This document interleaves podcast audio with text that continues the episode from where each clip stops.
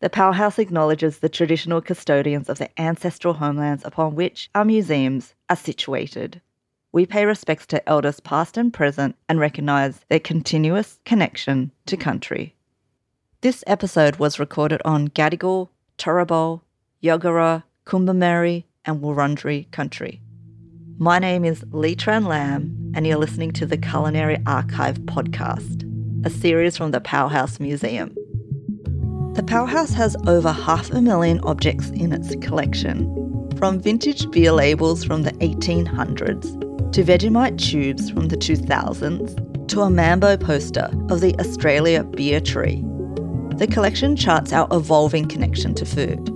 The museum's Culinary Archive is the first nationwide project to collect the vital histories of people in the food industry, such as chefs, writers, and restaurant owners who've helped shape Australia's tastes and appetites. Today, we're talking about brewer's yeast, the stuff that powers beer and Vegemite. You know, this is a product that's been on the earth for many thousands of years. The fact that an unmarried ex convict who was a woman was allowed to run a pub was really quite remarkable. In the late 19th century, a German chemist discovers you can get this brewer's yeast, but uh, have you ever eaten yeast? It's not especially palatable. My style of Vegemite, definitely not Tom Hanks style. That was just too much.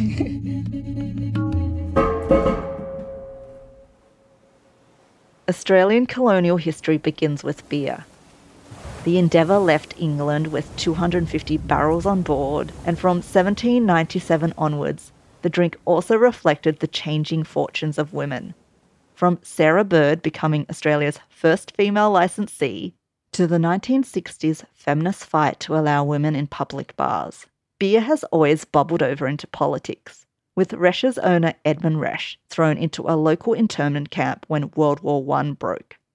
He was punished for his German roots despite living here since age 16. Politicians love to be associated with beer. Prime Minister Bob Hawke set an ale drinking world record in 1954 and has a craft beer named after him, and so does the current Prime Minister Anthony Albanese. Beer has given us a national icon, Vegemite, which gets its salty flavour hit from brewer's yeast and brewers like Wildflower in Sydney are doing fascinating experiments with beer using native grains, wild yeast, and local flowers.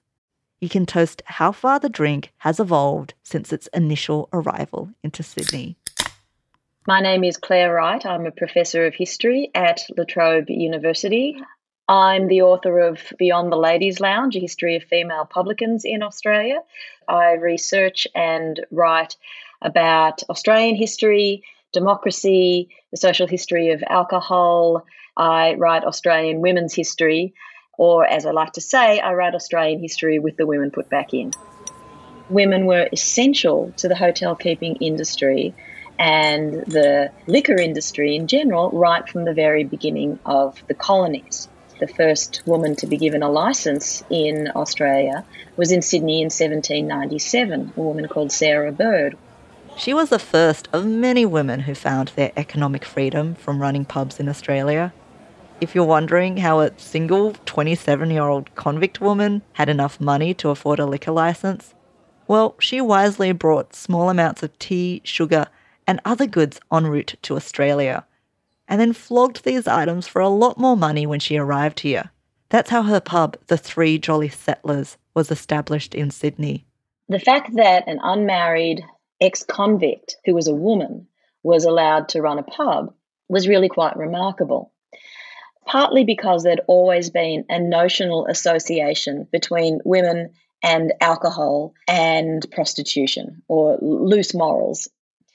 Australia started as a penal colony. There was a particular need to have a particular type of person who was able to be in charge who would be able to take control of an unruly population. And what was quickly established was that women were going to be able to have that power and authority. So rather than women who traded alcohol being seen as quasi prostitutes, In fact, they ended up taking on the role as quasi mothers and grandmothers. So, publicans were seen as maternal figures, and authorities realised they were much better at keeping a booze filled industry in check. These women were tough and could endure a lot. A few years after opening her pub, Sarah Bird actually survived an attack where her throat was slashed and she in fact lived for nearly 40 years after that. When the first licensing laws were actually codified in 1838, a really extraordinary thing happens. Two pronouns are used when they talk about a licensee. They say his or her license, his or her signature. And there's basically no other legislation of this era in which the female pronoun is used. Alcohol in general was a woman's ticket to a better life because in the penal settlement, she was able to actually legally sell alcohol and therefore start a business and therefore have some economic independence and therefore have more power in the marriage market. By the end of the 18th century, up to 25% of licenses were held by women. A pretty amazing number, as they weren't as welcome in other industries.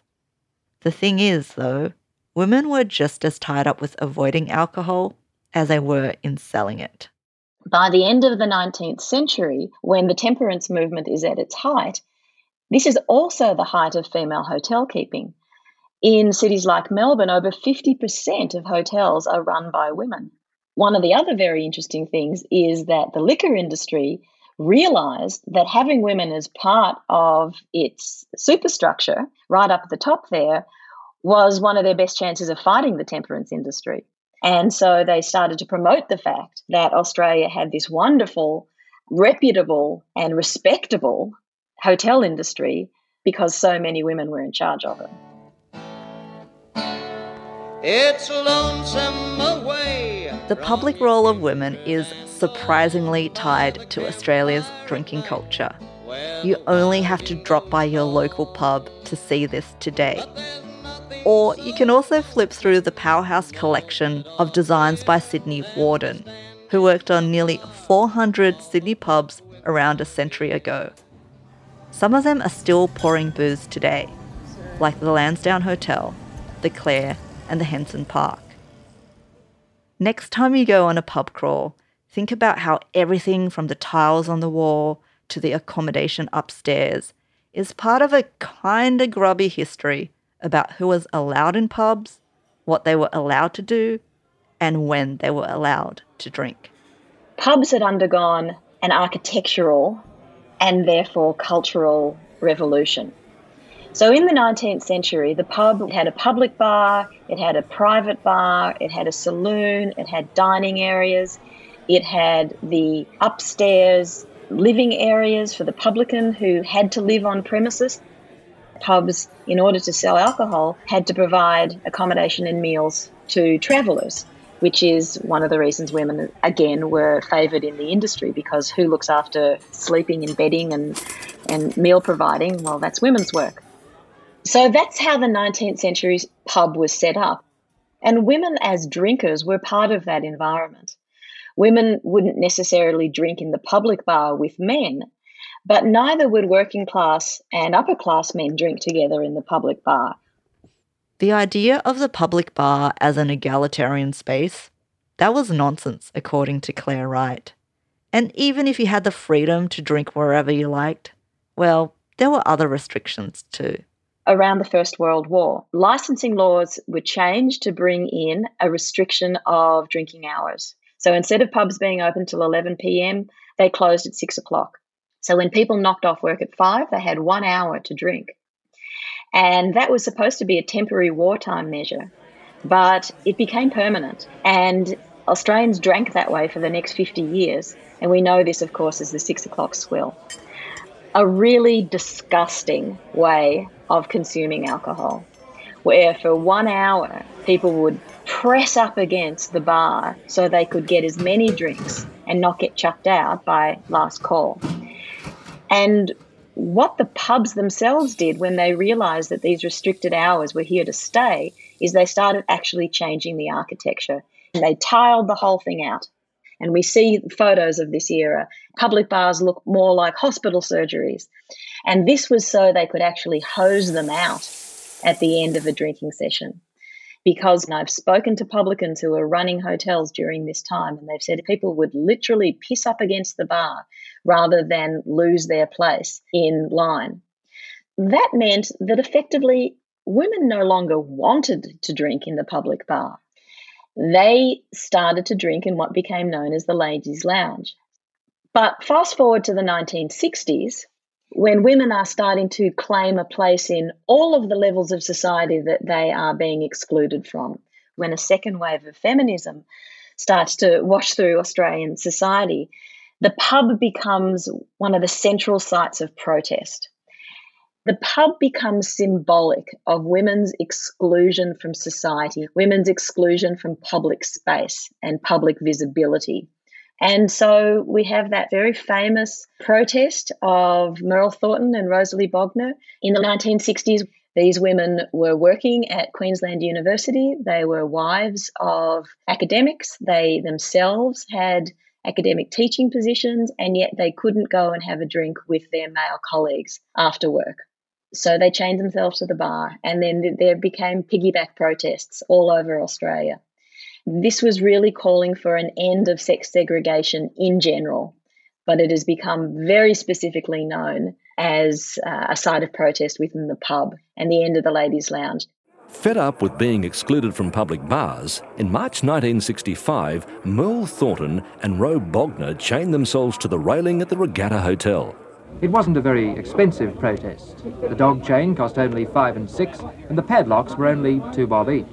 Women weren't the only ones who had to fight for their right to be in a pub. Senator Bonner asked for the beer, and uh, he, he said, "Don't serve them Aboriginals." Who said that? Gourley. He instructed his barman not to serve us. And that, that in fact, is uh, the publican, is it? That's right. Yeah. You've just heard ABC News footage from 1975 about Indigenous patrons allegedly being refused service at the Grand in Warrnambool, a town located along Victoria's Great Ocean Road. You'd like to think, because that was archival footage, that discrimination is a thing of the past, but sadly, there are plenty of not so old news reports about Indigenous patrons being refused entry into pubs. This allegedly happened in WA in 2014, in Adelaide in 2016, there were 29 Aboriginal people barred from walking into two Sydney pubs in 2019, and they recently won a court case over this. Pubs should be welcome to everyone. Well, everyone of drinking age, of course. But they can be a symbol of exclusion, even if politicians love flocking to pubs to appear like they're just one of us. We like to think that beer has a bonding power, but as we've just heard, stories of discrimination and bigotry are also linked to the world of tinnies, schooners, and middies.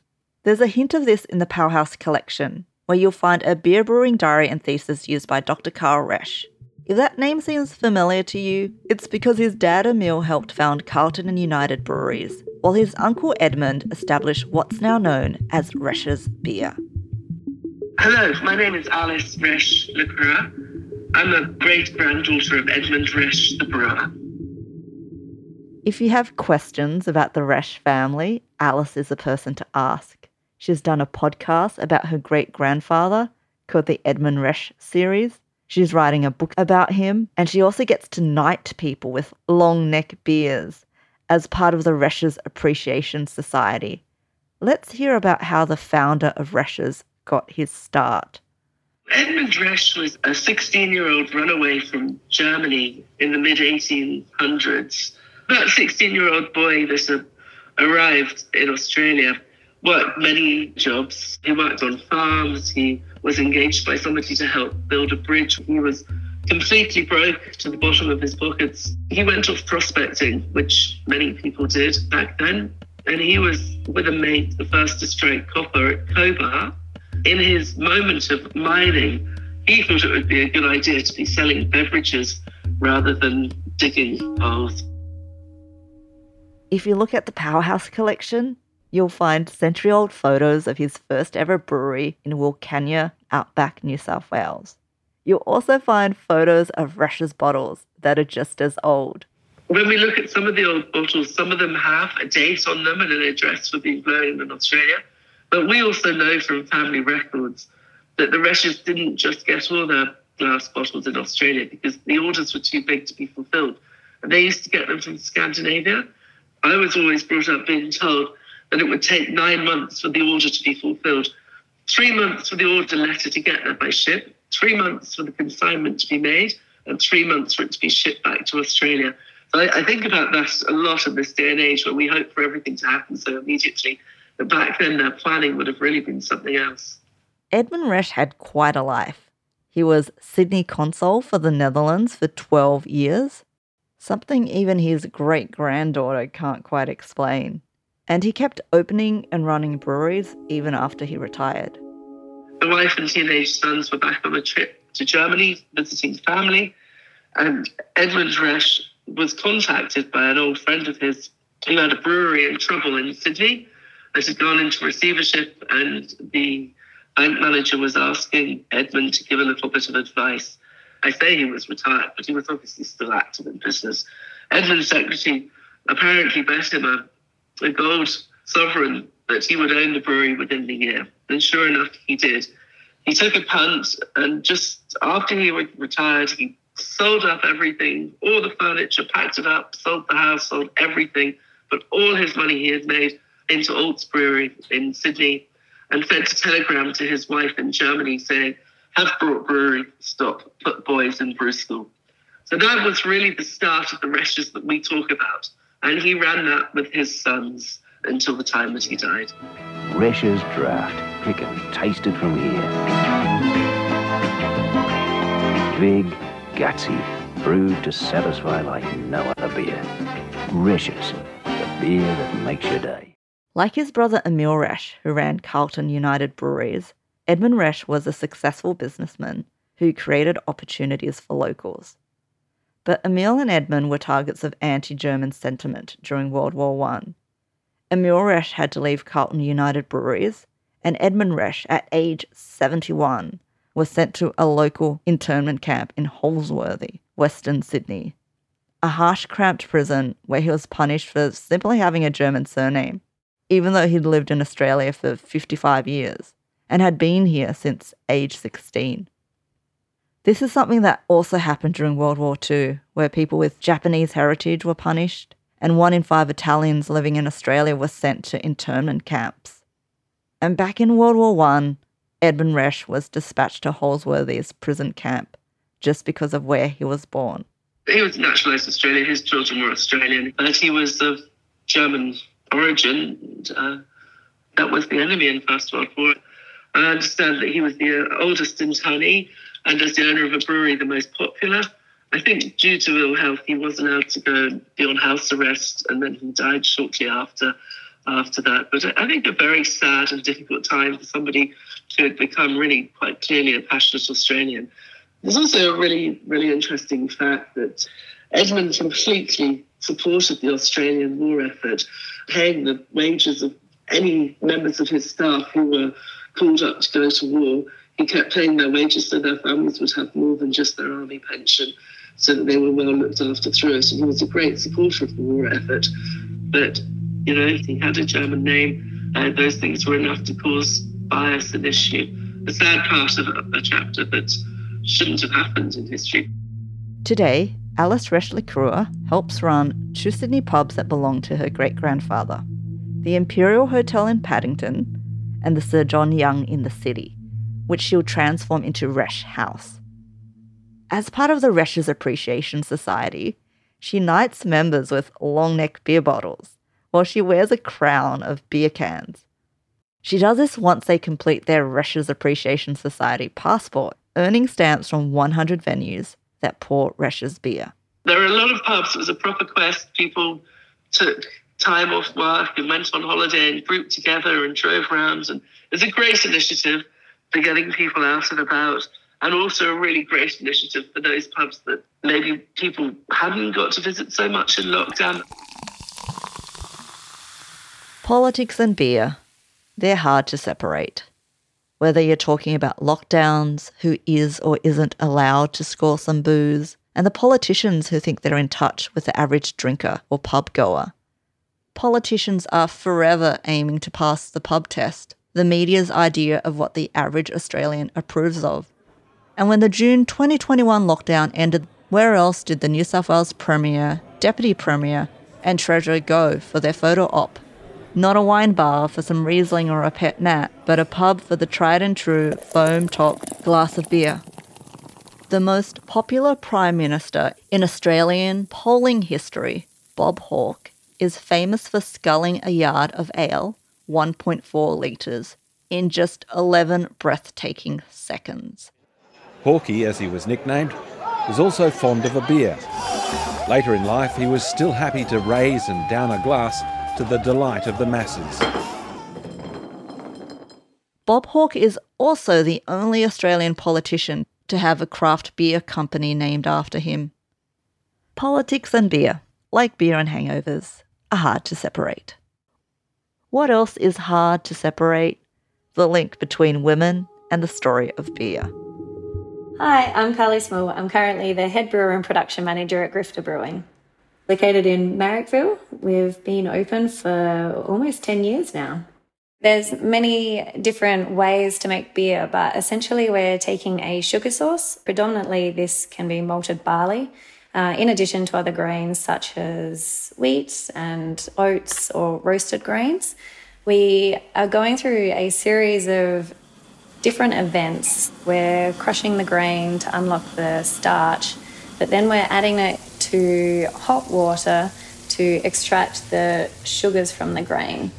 Essentially, what we're looking for is the perfect yeast food so that when we add yeast to it, we are producing alcohol and carbon dioxide. Hops are ground for several important reasons.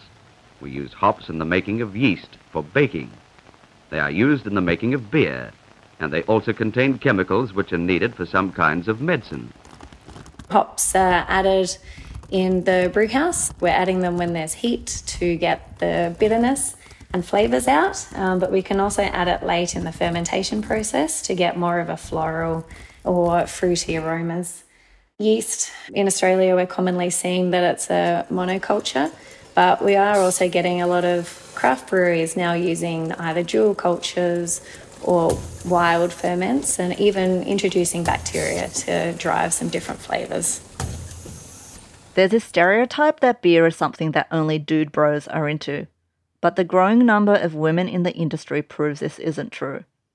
Two Birds Brewing, Australia's first female founded brewery, started bottling its first ales in Melbourne over a decade ago. And Sparkke, based on Kaurna land, is a female run company which makes boozy drinks like Girls Just Wanna Have Funding, a brew that highlights the gender pay gap, lack of representation in Parliament, and other examples of gender inequality. But before we toast these developments, let's remember that a 2019 Brewers Association report concluded that only 7.5% of brewers identify as female. But beer wasn't always a male dominated activity. In fact, one of the oldest beer recipes in the world is a 3,800 year old tribute to Ninkasi, the Sumerian goddess of beer and brewing. Like the women who were allowed to run pubs in colonial Australia, one of the few ways Sumerian women were allowed to make a living was via the brewing and selling of beer. And the female pronoun was commonly used to describe tavern owners, like in Australian history.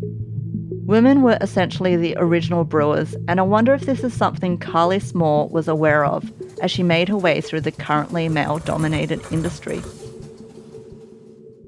There were a lot of females in the laboratory, not so much in production, but I was just blown away with the science behind beer, the use of the raw materials, and also how brewing is not very well understood. So People think that brewing is a male dominated thing and it's only consumed by males. But I very much feel that my gender doesn't determine what I can and can't do in a career or my abilities and also what I can and can't drink. I have certainly noticed that we're getting more females in the brewing industry. I think a lot of organizations and companies are realizing that the success of their companies is actually dependent upon diversity and diversity of thought in particular. On the topic of thinking differently, let's hear about a Sydney brewery that gathers local wild yeast. This process has been compared to collecting dreams. It's very different to the big name industrialized brands you'll find at beer barns and bottle shops. Hi, my name is Topher Boehm. I am the brewer and co owner at Wildflower Brewing and Blending. We employ the yeast on native flowers here in New South Wales to ferment our beers, the exact opposite of a monoculture fermentation. Because beer is a really, really closely related product to bread. To compare it to bread, I suppose we could think about the Heinekens and Carlsbergs of the world as the Wonder Whites produced and consumed in very high quantities. Whereas what we do, you could probably compare a little bit closer to a sourdough baker who has a much slower fermentation, It's using yeast resident to their area. We have beers that age in barrel for any number of years before we end up blending them. So, what inspired Topher Boehm to take such a unique approach to brewing beer? When I started, the industry was focused on aggression. It was high levels of alcohol. I moved to Australia in 2011, and as I spent more time here, I became more and more in awe of the unique flora and fauna on this landmass. We were importing ingredients from around the world to mimic styles of beer that were made elsewhere. Why not celebrate where we are making these beers? Topher Boehm realised that yeast was what gave his beer its one of a kind flavour. So he travelled across the state exploring his friends' properties and collecting flowers from different parts of New South Wales to create the foundation of his beers. So I'd brew a batch of wort, unfermented beer, and put it into a sterile vessel. And into that vessel would just stick, quite simply, the flour. And within a couple days, it's burst into life with bubbles and foam and aromatics. I just did this with more and more flowers. And at the end of the year, I took the handful that I really liked, which I think was six in the end, and I combined them. And then we started to make beer with them. You know what else you can make from beer? Vegemite. Yeah, the stuff made from leftover brewer's yeast. Who knew that such a weird waste product from the beer industry could have such an unexpected and globe spanning afterlife? It somehow represents us worldwide. Australian troops have been sent to war with Vegemite. There was a time when 9 out of 10 Aussie homes had the condiment in their pantries, Vegemite is one of three Australian exhibits in the Disgusting Food Museum in Sweden. And when actor Tom Hanks was quarantining with COVID in Australia, his eager over application of Vegemite on toast made international news. If Tom Hanks has learned anything from his time in isolation, it's how to spread Vegemite. Vegemite and Australia are inseparable. So, how exactly did this iconic Australian spread come into being? Let's hear from Paul Van Reyk, author of True to the Land A History of Food in Australia.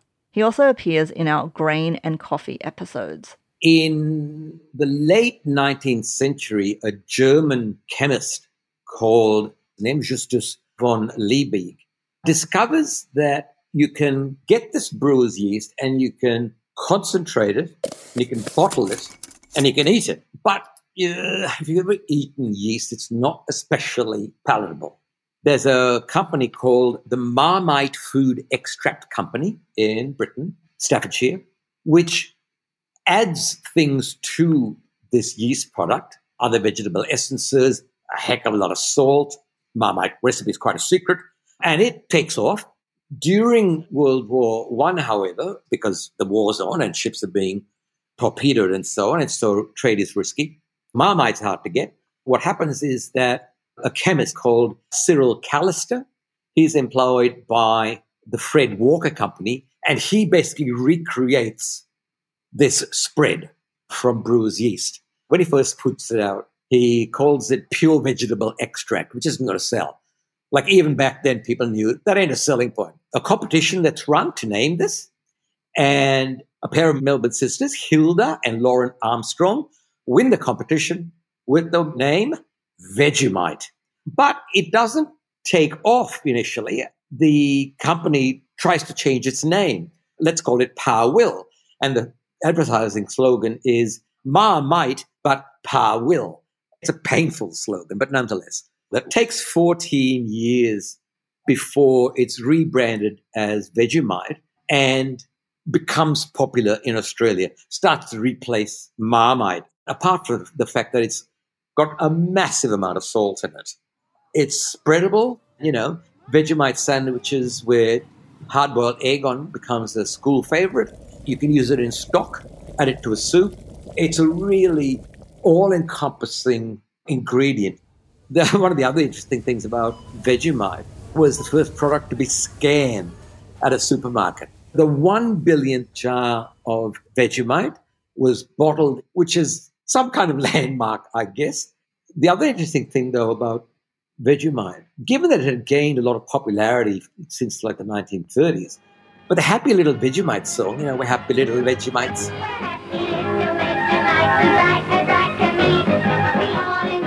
Wasn't out until 1956, but now is as much a well known classic Australian food jingle as the airplane jelly song.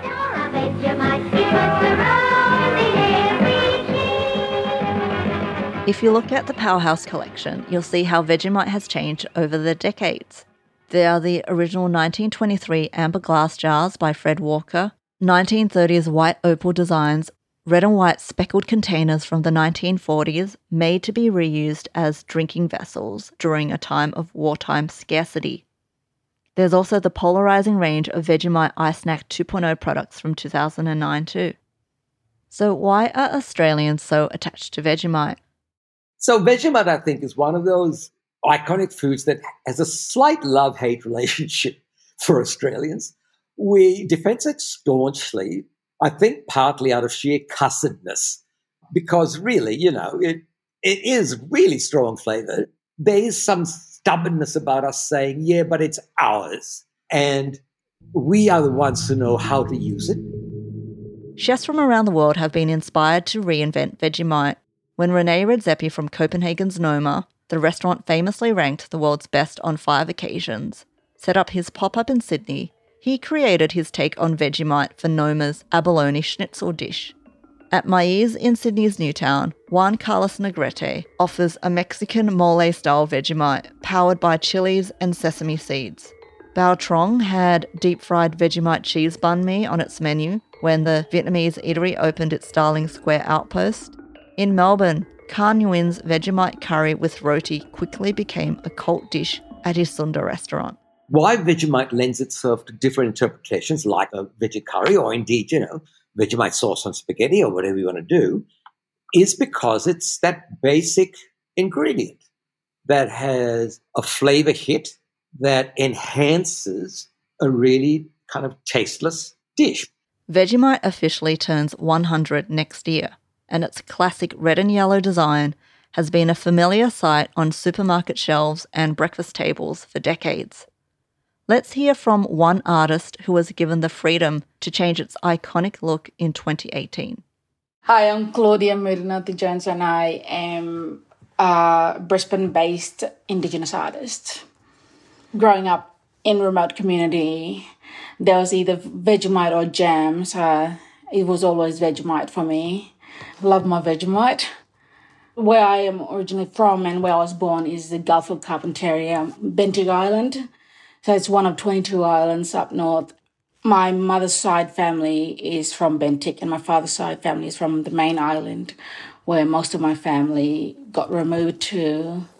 It's surrounded by water, so where I got my Vegemite, or my grandparents got their Vegemite from, was from a little resort called Sweers Island, directly across from Bentinck growing up.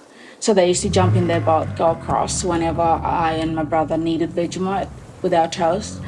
It was island hop, go get Vegemite, come back. I would ask my grandparents to maybe get five or six jars. When that Vegemite jar came out with my design on, my mum and family members ran in and got 10 jars. Kind of reminded me of when I was on Ireland. So, designing the Vegemite jar, my mind went back up north every time I'd put pen to paper. Most of the memories was from Gulf of Carpentaria, from Bentinck and Mornington. A lot of the colours of Vegemite that I put on paper was the beautiful cliff sides on the island when you're coming in, the sand, the yellow, um, and then I deliberately put our pet pig in there that we had for a couple of years.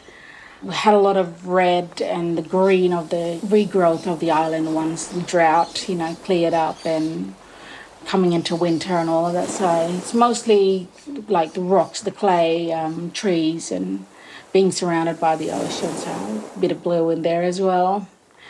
So the little patterns that are actually on the paper are represents me, my family, and growing up on the island, going to ceremonies and going to visit other families on other islands just to see them again. So it's the traveling from one island to another. The first time I saw my design on Vegemite, I threw the Vegemite in the fridge and in the cupboard out into the bin, and I went, that's it. Everything in this house has to be Claudia Vegemite now. So my grandmas were telling me what I painted on that Vegemite jar and where, what country I painted. So it was kind of them telling me, I know where you painted and you loved Vegemite. so it was a bit of a excitement from the family up north I reckon I ended up with at least 50, 60 Vegemite jars. And I walk into my auntie's house up at the Sunshine Coast and there's about 20 in a glass cabinet. And I'm going, how did you get that? And she goes, every time I try and open the cupboard to grab one out, she goes, she comes along, slaps my hand, don't touch it. That's mine. So between the whole family, I reckon there's at least, you know, 70, 80 sitting around. Vegemite is a great food and so tasty. Not only for the kiddies, but for all your family. Everyone loves, you know, that really tangy, the taste of it on toast. Most of the people I know who eat Vegemite are Australian, and when I sent it to the New Zealanders, they went, yeah, just a little bit at a time. So always ask for Vegemite, made by Kraft.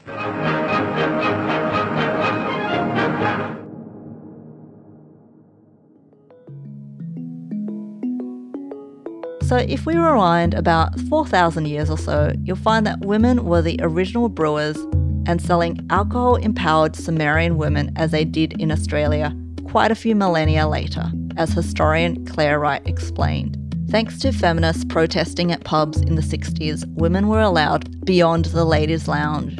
And as Karli Small, head brewer at Grifter, shows, women are increasingly reclaiming their space in the beer making world. Topher Boehm at Wildflower shows how you can take flowers that are unique to New South Wales and turn them into wild ales. Alice Resch Le Cras revealed how beer changed her great grandfather's life, and today inspires people to visit 100 Resch's pouring pubs so they can be knighted with long neck beer bottles as part of a Resch's Appreciation Society ritual. As Paul Van Reyk and Claudia Moodoonuthi discussed, Vegemite is a hangover free way to enjoy beer and to declare your status as an Australian. Chefs have used the iconic ingredient in everything from curry to banh mi. But the key is not to go overboard with Vegemite. That's something we've all learned from Tom Hanks. Mine is very thin. One toast will be thicker than the other. Not very thick like Tom Hanks. It's very light and just you have to taste the Vegemite. This episode was inspired by items from the Powerhouse collection, such as a beer brewing diary and thesis used by Dr. Carl Resch, photos of Sydney Warden's pub designs, Resch's beer bottles, and photos of Resch's Wilcannia brewery, and original Vegemite jars that date from 1923 to 2009. Find a link to these objects in the show notes. This podcast was written and researched by me, Lee Tran Lam. Our executive producer is Kara Stewart, and the show is produced by Aisha Ash, and edited and sound designed by Mara Schwert Vega. Our theme music is River at Work by Asa Tone, and the commissioning editors are Lisa Havilah and Callum Cooper. A special thanks to Annie Turnbull. To keep up to date with the latest episodes and new content from the Powerhouse Museum, follow us on Spotify, Apple Podcasts, or wherever you listen to podcasts.